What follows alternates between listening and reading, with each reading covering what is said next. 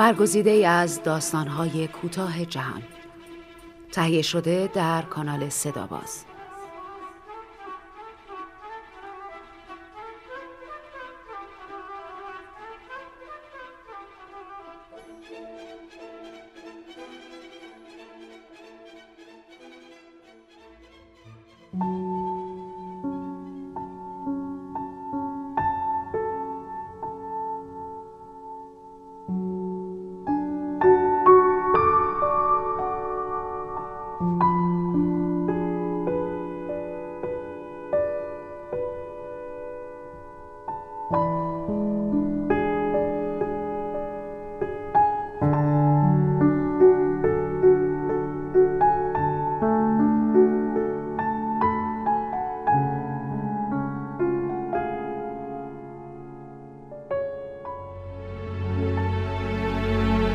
حضور.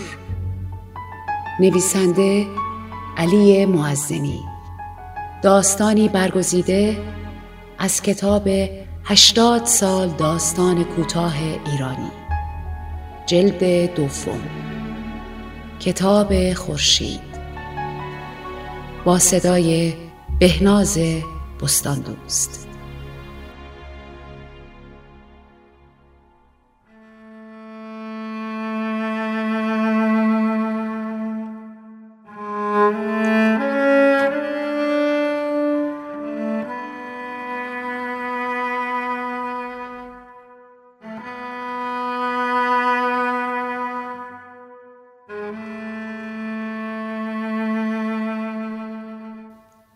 من تا پیش از مرگ پدر از مادر تفسیری دیگر داشتم.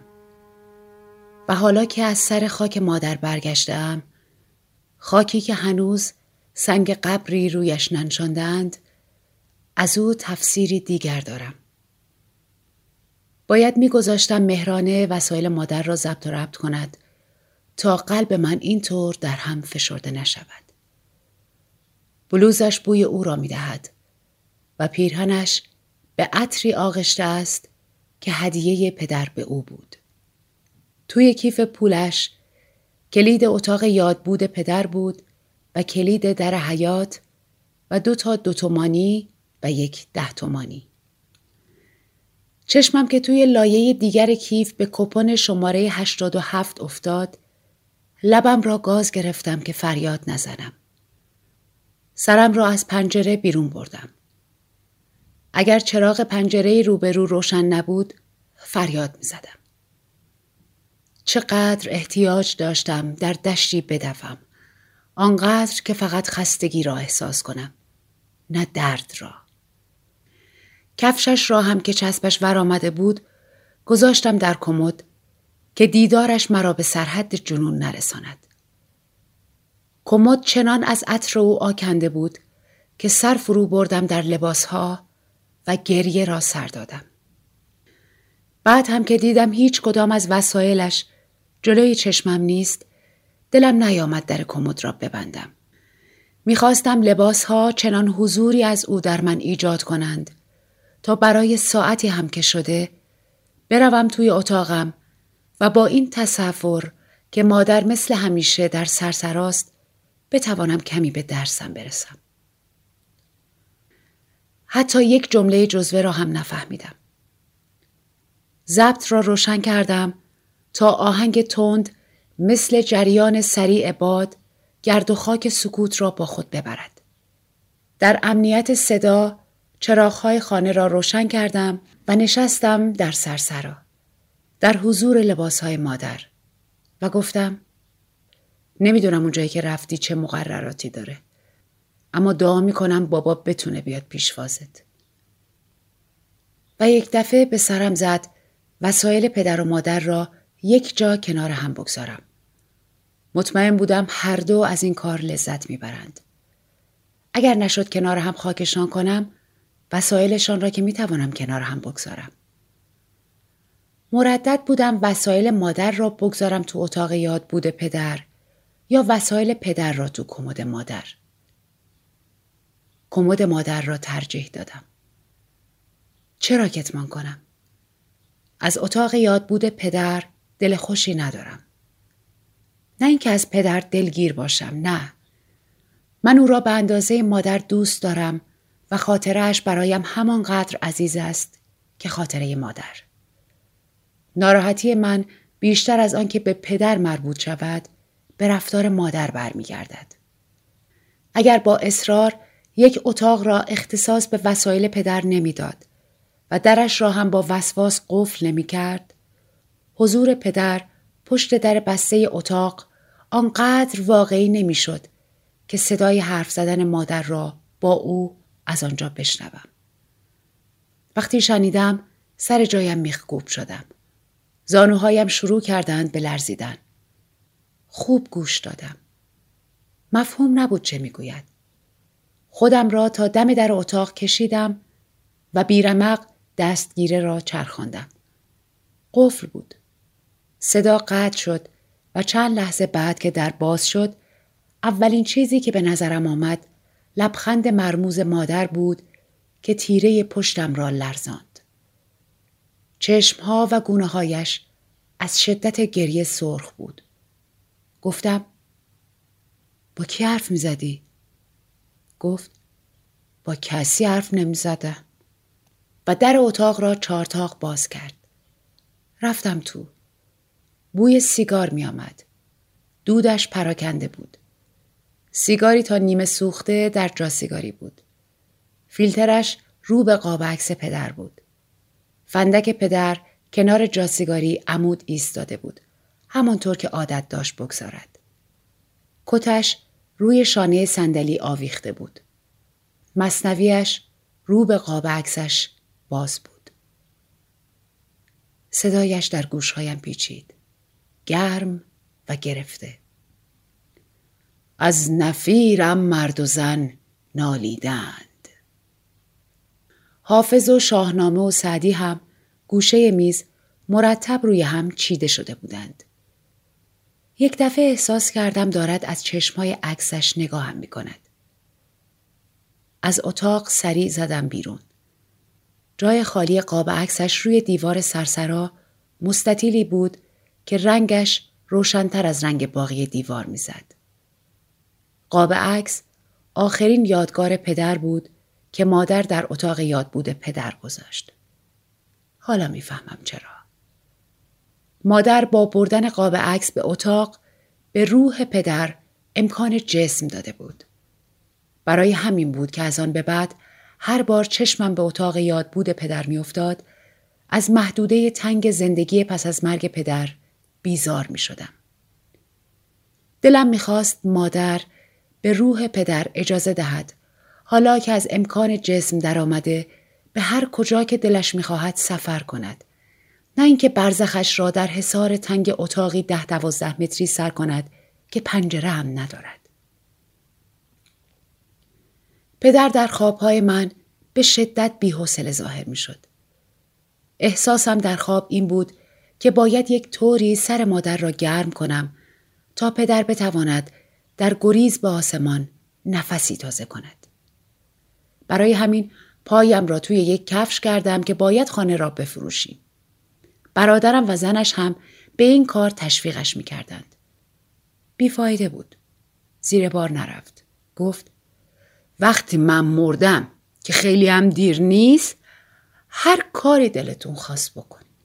بفروشین خراب کنین ولی تا من زندم حرف فروش این خونه رو نزنین مهرانه گفت اگه توی این خونه بمونه بهتون قول میدم از قصه دق می‌کنه گفتم پس لاقل در این اتاق قفل نکن. بذار باز باشه. گفت در اتاق به خاطر حرمتش قفل می‌کنم مادر. نه به روی تو یا هر کس دیگه ای بیا اینم کلید. هر وقت خواستی می‌تونی بری تو. چشمم به پیرهنش افتاد که رنگش طوری سیاه بود که رنگهای دیگر خانه را می پوشند. گفتم لباس سیاتو در نمیاری؟ می‌دونی که چقدر کسلم می‌کنه؟ به سلیقه مهرانه برایش پیراهنی خریدم که زمینش رنگ سفید بود. گلهای ریز آبی داشت. رنگی که دوست دارم. وقتی پوشید به اندازه دیدار منظره زیبا شاد شدم. بوسیدمش. گفت چه فایده؟ دلم سیاهه. تازه متوجه شدم گرفتگی خانه از تأثیر رنگ سیاه لباس او نبوده است. از چشمهایش بود که دیگر فروغی از آن نمیتابید. گفتم کاش جای دلت موت سیاه بود. دست کشید توی موهایش و انگار در خاکستر زغال بدمد. گفتم چرا رنگشون نمی کنی؟ پوزخند زد. گفتم بهونه نیار که به کدوم دل خوشی. درسته که زن اون بودی اما مادر مام که هستی. گفت اگه دنبال تراوت میگردی زن بگیر مادر. گفتم می‌گیرم اما تو هم به اندازه ای که مادری با تراوت باش. اگر موهایش را رنگ می کرد یا ساکت یک گوشه نمی نشست و خیره جای خالی قاب عکس پدر نمی شد به فکر نمی افتادم زن بگیرم. چون قرار نبود زنی که می گیرم مونس من باشد. فقط کافی بود مونس خوبی برای مادر باشد. گفتم می‌ذارم به عهده خودت. گفت با من که نمی‌خواد زندگی کنه مادر. گفتم اتفاقا برای تو مونس می‌خوام. گفت تو به فکر خودت باش. من مونس دارم. و طوری رفت توی اتاق که انگار پدر صدایش زده باشد. وقتی از اتاق آمد بیرون از آرامش صورتش فهمیدم راست می‌گوید. او مونس خودش را دارد. پس چرا من خودم را بی خود و بی جهت به درد سر بیاندازم؟ حالا دیگر بعد از چندین تجربه تلخ می دانستم اگر زن وفادار می خواهم نباید همینطوری زن بگیرم. کتمان نمی کنم که دوست دارم زن من هم بعد از مرگم به من وفادار بماند. و تا مونس من پیدا شود دختری که وفاداری فروغ چشمهایش است به این نتیجه رسیدم که وجود یک بچه شاید بتواند مادر را قدری از خیال پدر قافل کند. برای همین وقتی برادرم گفت خودش هم دارد تبدیل به روح می شود از فرصت استفاده کردم و گفتم پس چرا دست به کار نمیشین؟ اونم بعد از دو سال. خندید و گفت با این همه گرفتاری؟ گفتم فقط عشق به نوز که می‌تونه به زندگی برش گردونه. گفت اینطوری فکر می‌کنی؟ گفتم می‌تونم بگم این تنها امید منه. گفت اما امید من به مرور زمانه. گفتم مگه نمی‌بینی هرچی میگذره تکیده تر میشه؟ من برعکس تو فکر می‌کنم. مرور زمان داغش رو تازه تر می‌کنه. گفت راستش دیگه از این خونه بدم اومده. گفتم پس ببین من چی می‌کشم. گفت روی زنم هم تاثیر بد می‌ذاره. می‌دونم که تازگی ها با اکراه میاد اینجا. گفتم چارش همونه که گفتم. گفت حالا تا ببینیم. گفتم حتی میشه به بهونه اینکه زن و شوهر کار می‌کنین بچه رو بدیم اون نگه داره. سکوت خانه به امید جیغهای برادرزادهی که قرار بود بعدها از راه برسد قابل تحمل شده بود. ماه بعد که حالتهای مهرانه خبر از حاملگی می‌داد خوشحالیم کمتر از برادرم نبود که از احساس پدر شدن سرمست بود. برای همین وقتی مادر خبر حاملگی مهرانه را آنطور ساده برگزار کرد یکه خوردیم. انگار گفته باشیم هوا سرد شده یا هوا دارد رو به گرما می رود. برادرم گفت ما بی خودی خودمون رو انداختیم تو درد سرها. گفتم صبر داشته باش خود بچه با خبرش فرق می‌کنه.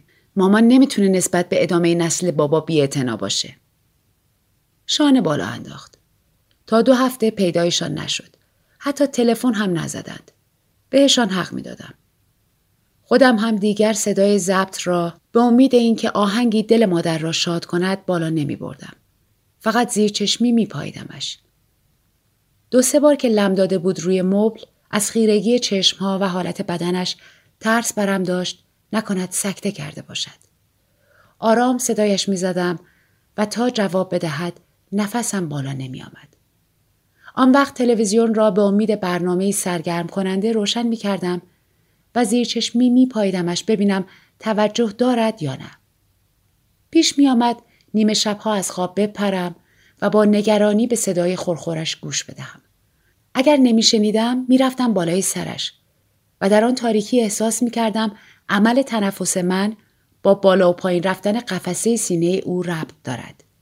سر همین چیزها بود که طاقت نیاوردم و روبروش ایستادم در مرکز صحنه که خاطراتش را با خیرگی چشمها مرور می کرد و فریاد زدم شدی آینه دق و رو به اتاق پدر فریاد زدم خودت که شاهدی بابا چسبیده به مرده تو زنده ها رو فراموش کرده. آخه اگه اون وسایل ما ترک توه ما هم تخم و ترکت هستیم دیگه. صدای گریه مادر بلند شد. گفتم من دیگه تو این خونه آرامش ندارم. و به صورتم سیلی زدم.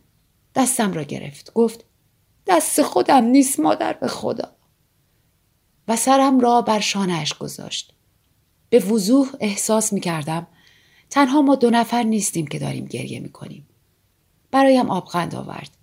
گفت بخور مادر بخور. خجالت می کشیدم نگاهش کنم. نیمی از آبغند را تعارفش کردم. گفت نه. و بعد از مدتها تلویزیون را روشن کرد. آرام شده بودم. عینکش را که پاک می کرد فکر کردم شاید اگر بتواند بخواند سکوتش در نظرم آنقدر آزاردهنده نمی آید. از تصور اینکه من بخوانم و او هم بخواند به وجد آمدم. نه من و نه دیگران هیچ وقت نمی توانستیم باور کنیم او سواد ندارد. یعنی اگر جای مادر پدر زنده بود می توانست بعد از مادر برای کسی مصنوی بخواند. پیشنهاد کردم برود کلاس های سواد آموزی. گفتم سرت گرم میشه. روزی دو سه ساعت میری سر کلاس. توی خونم مشقاتو می‌نویسی. لبخند زد. گفتم تازه دلت نمی‌خواد روزی بتونی مصنوی بخونی؟ گفت من عادت کردم مصنوی رو فقط بشنوم مادر. گفتم می‌خوای برات بخونم؟ گفت همیشه صداش تو گوشمه. و صورت و صدایش شبیه پدر شد. خواند جان من سهل است جان جانم اوست. دردمند و خستم درمانم اوست. هر که درمان کرد مرجان مرا برد گنج و در و مرجان مرا اشک در چشمایم جمع شد. لب گزیدم که نچکد. گفتم بازم بخو مامان. مادر شد. گفت خیلی یادم نی. و پدر شد. خواند. در غم ما روزها بیگاه شد. روزها با سوزها همراه شد. روزها گر رفت گور و باک نیست. تو بمان ای آنکه چون تو پاک نیست. و مادر شد. گفت دیگه عمرم کفاف درس خوندن نمیده. گفتم کی تا حالا از روز مرگش خبر داشته لبخند زد و طوری نگاه هم کرد انگار بگوید چیزهایی هست که تو نمیدانی. چند روز بعد که گفت اسم نوشته از شدت خوشحالی بوسیدمش. گفتم مطمئن باش روح بابا هم شاد میشه. و رفتم برایش چند تا دفتر خریدم و مدادش را با تراش رومیزی هم تیز کردم. برادرم و زنش این خبر را با یک کیک کوچک جشن گرفتند. خانه نور گرفته بود. از مادر خواستیم کیک را ببرد. برید و سهم مهرانه را که می‌داد گفت می‌دونی که نباید زیاد را بری مادر نه؟ مهرانه گفت بله مامان. برادرم آهسته گفت مثل اینکه اوضاع داره رو به و با نگرانی به شکم مهرانه نگاه کرد. لبخند زدم.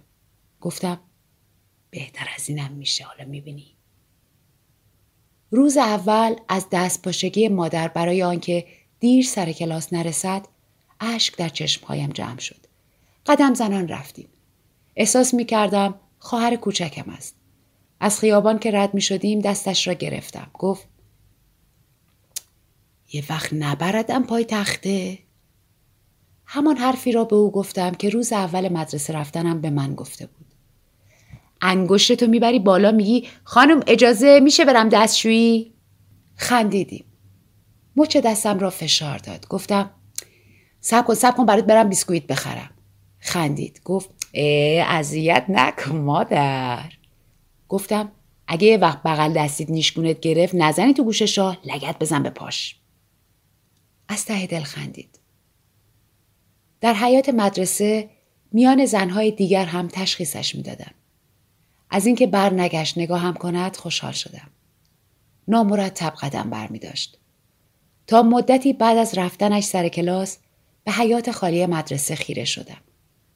نمی توانستم از پس این احساس بر بیایم که به محض خوردن زنگ زنها می ریزند تو حیات و شروع می کنند به بازی و مادر جای بازی با آنها فقط به همبازیش فکر می کند. گفت تو هنوز اینجایی؟ گفتم رفتم و برگشتم. خب چطور بود؟ گفت بد نبود. گفتم شیطونی که نکردی؟ سعی کرد نیشگونم بگیرد. از دستش در رفتم. گفتم زنگ تفری ندارین؟ گفت مگه به دستم نیفتی.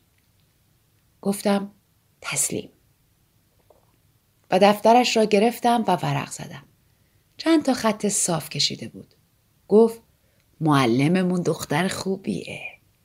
گفتم امیدوارم برای تو همینطور معلم باقی بمونه نه اینکه کم کم تبدیل بشه به عروس. گفت خیلی هم دلت بخوا. گفتم امیدوارم تا وقتی من می‌خوام بیام درس تو رو بپرسم صورتش رو بند انداخته باشه. زد به پهلو. خندید. گفت بد جنس. گفتم می‌دونی که چه چیزایی حالمو به هم می‌زنه؟ گفت منظورت چیه؟ گفتم یعنی اینکه فکر خودتم باش. گفت بی حیا. و سرش را پایین انداخت و چادر را کشید روی لبهایش.